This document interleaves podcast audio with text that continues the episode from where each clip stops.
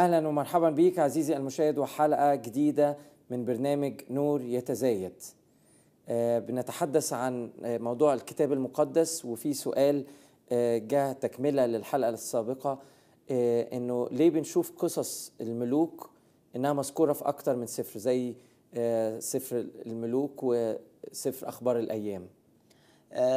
أنت لما تسأل مهندس وتقول له ارسم لي لوح لعماره مش هيكتفي برسمة واحدة. لا هيجيب اللو... هيجيب العمارة من فوق آه ويجيبها من الجنب ويجيبها من الأمام. على الأقل عشان يديك صورة كاملة عن العمارة. لأن صورة واحدة ما تكفيش. فده بالظبط اللي في الكتاب المقدس. وده مش حال الملوك بس. ده حتى في العهد الجديد. حياة الرب يسوع على الجسد ما كانش يكفيها كاميرا واحدة أو من جانب واحد. كنا محتاجين أربع كاميرات من أربع زوايا عشان ده الزاوية دي تكمل الزاوية دي تكمل الزاوية دي تكمل الزاوية دي. يبقى عندك فهم متكامل عن حياة الرب يسوع لما كان هنا على الأرض أن حياته على الأرض دي مهمة جدا جدا جدا. الكلمات اللي قالها الأمثال آه، اللي قالها المعجزات اللي عملها آه، مواجهته للأعداء كل ده آه، لينا عشان نتبني بيه. فالأربع أناجيل بيكملوا بعض. دي زاوية ودي زاوية ودي زاوية. أقول لك وحتى هنا يربطوا ده شوف الكتاب المقدس متكامل يعني ده في العهد الجديد. زي ما بنكمل زي ما قلنا في الحلقة اللي فاتت إن في تكامل آه، مبدع لأن الكاتب واحد اللي هو الروح القدس استخدم أربعين كاتب عشان يعملوا الكتاب ده عظيم وتطلب الوقت حوالي 15 قرن أو 16 قرن يعني 1600 سنة عشان ده يكتمل.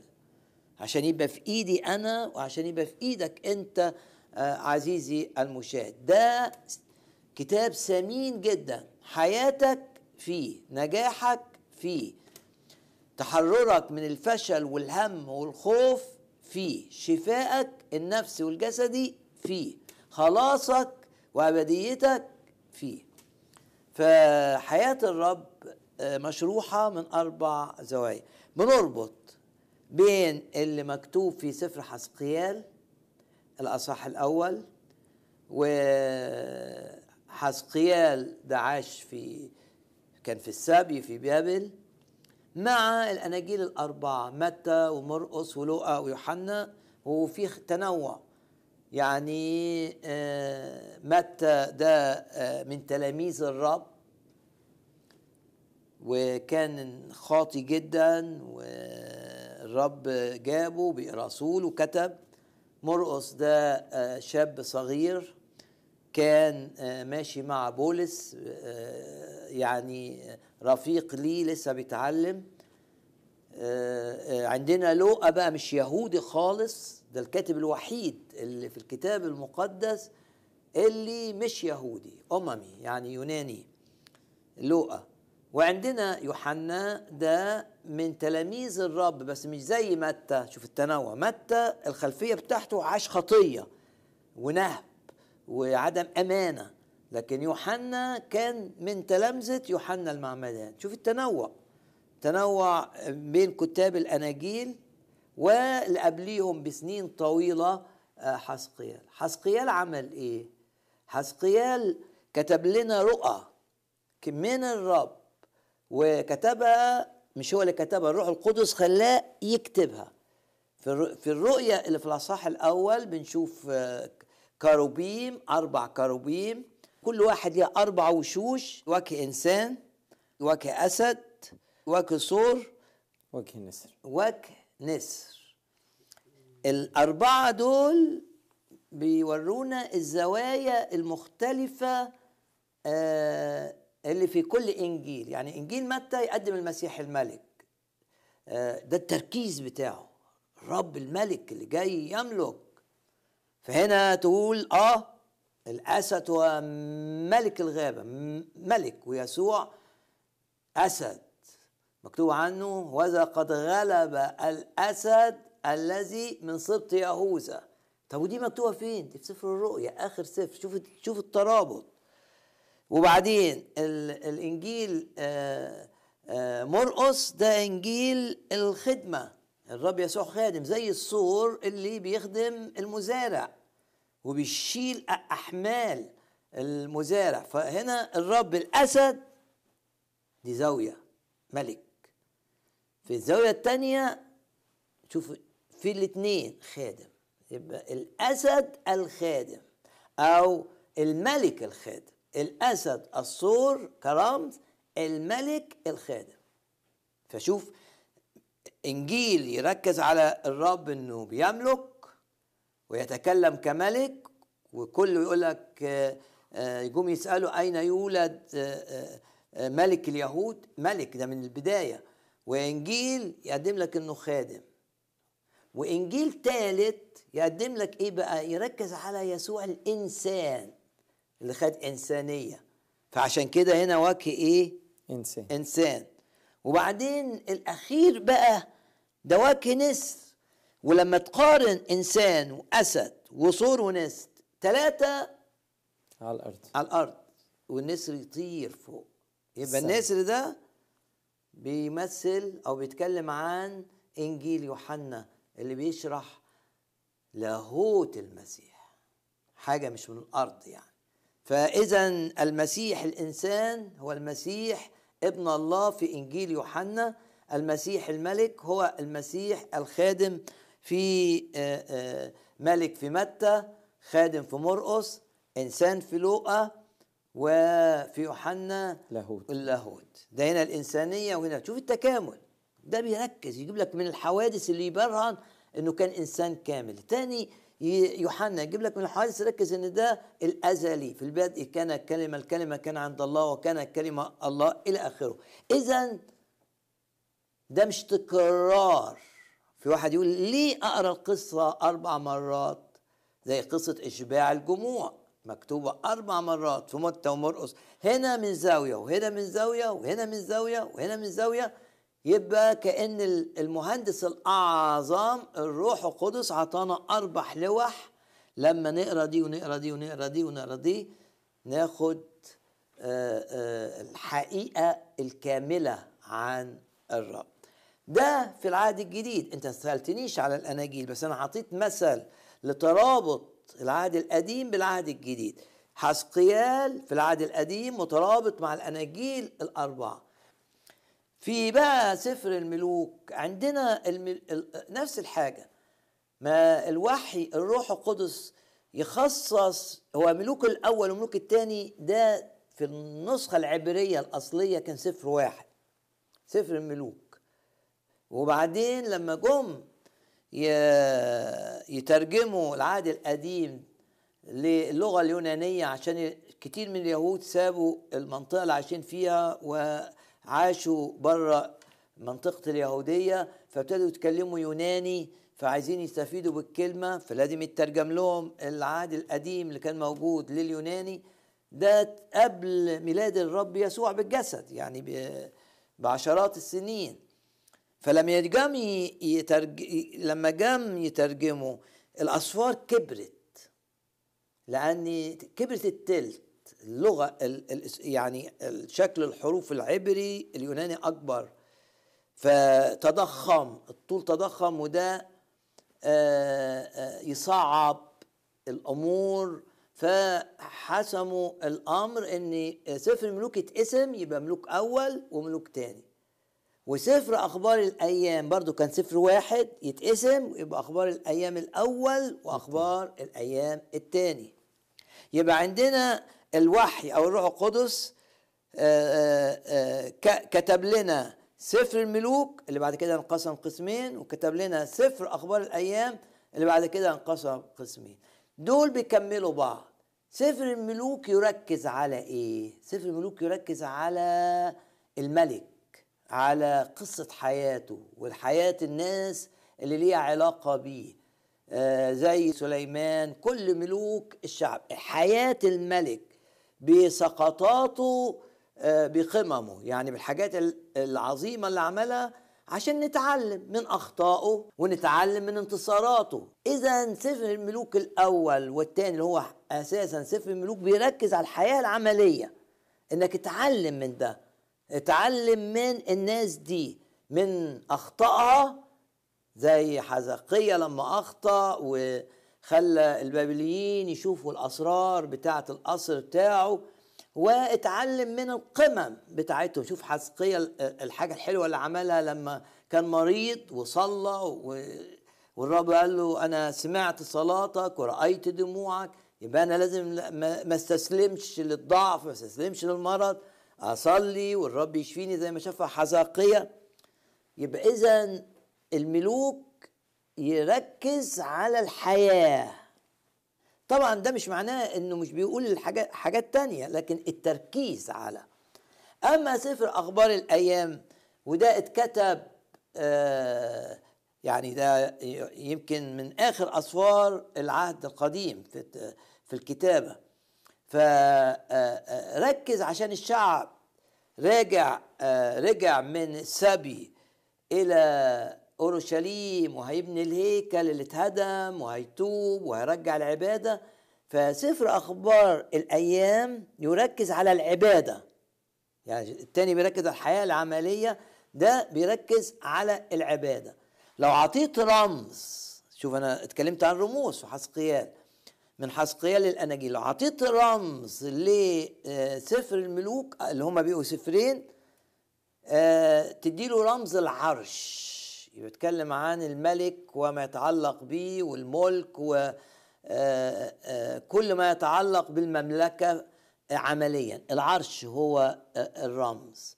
العرش بتاع ملوك يهوذا اللي كان يبقى في ست أسود من هنا وفي ست أسود من هنا يعني لأني إحنا إحنا بالرب ملوك أقوياء.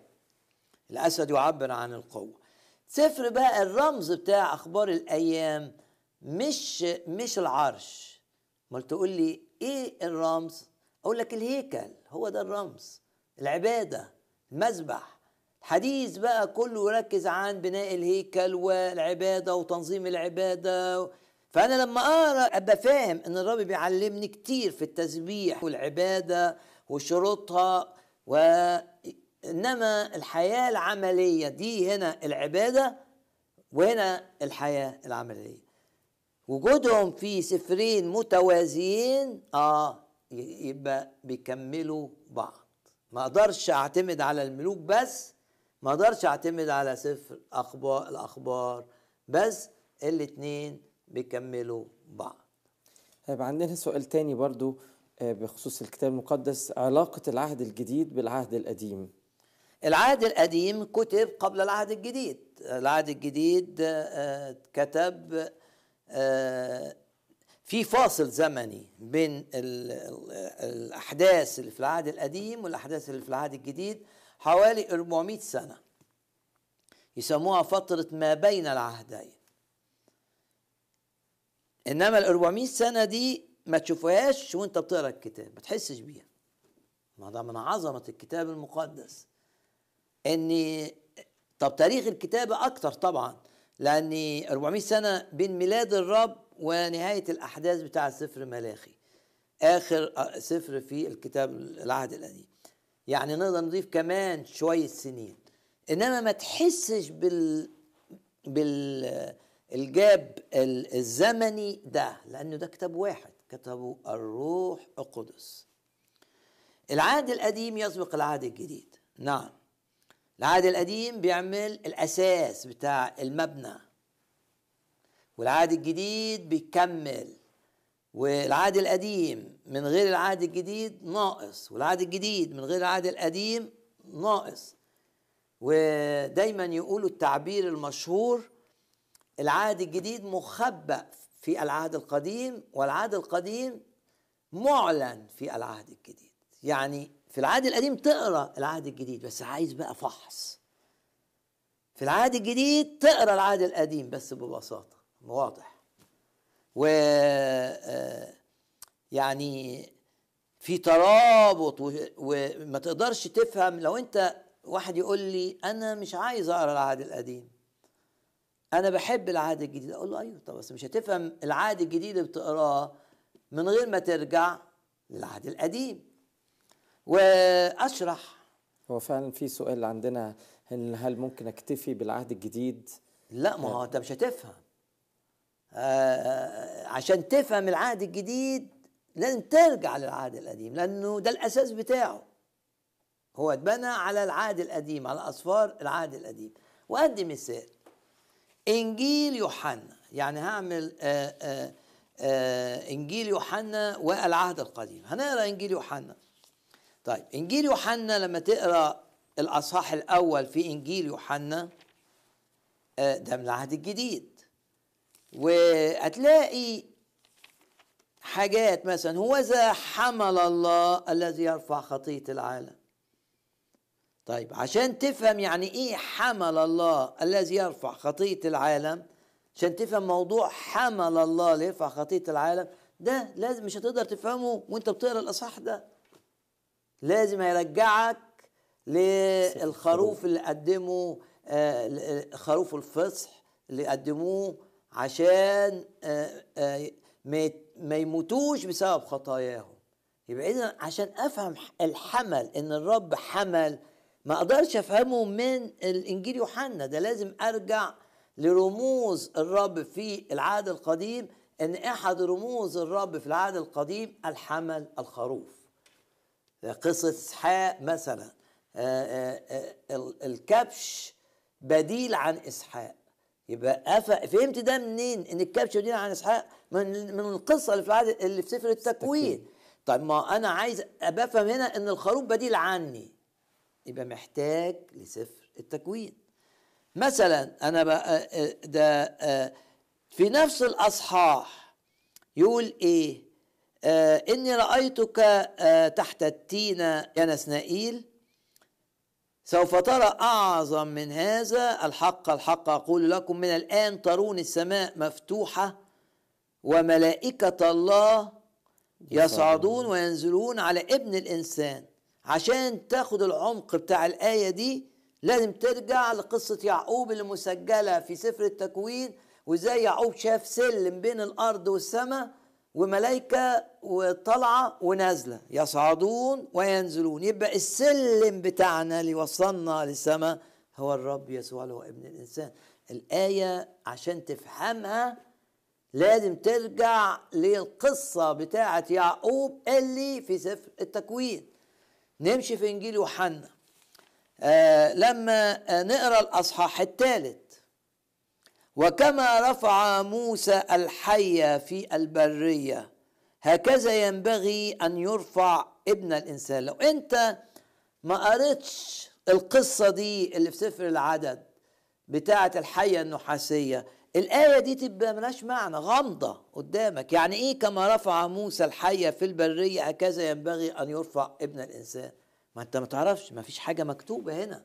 يبقى إذا لا يمكن لشخص أن يستغني عن العهد القديم.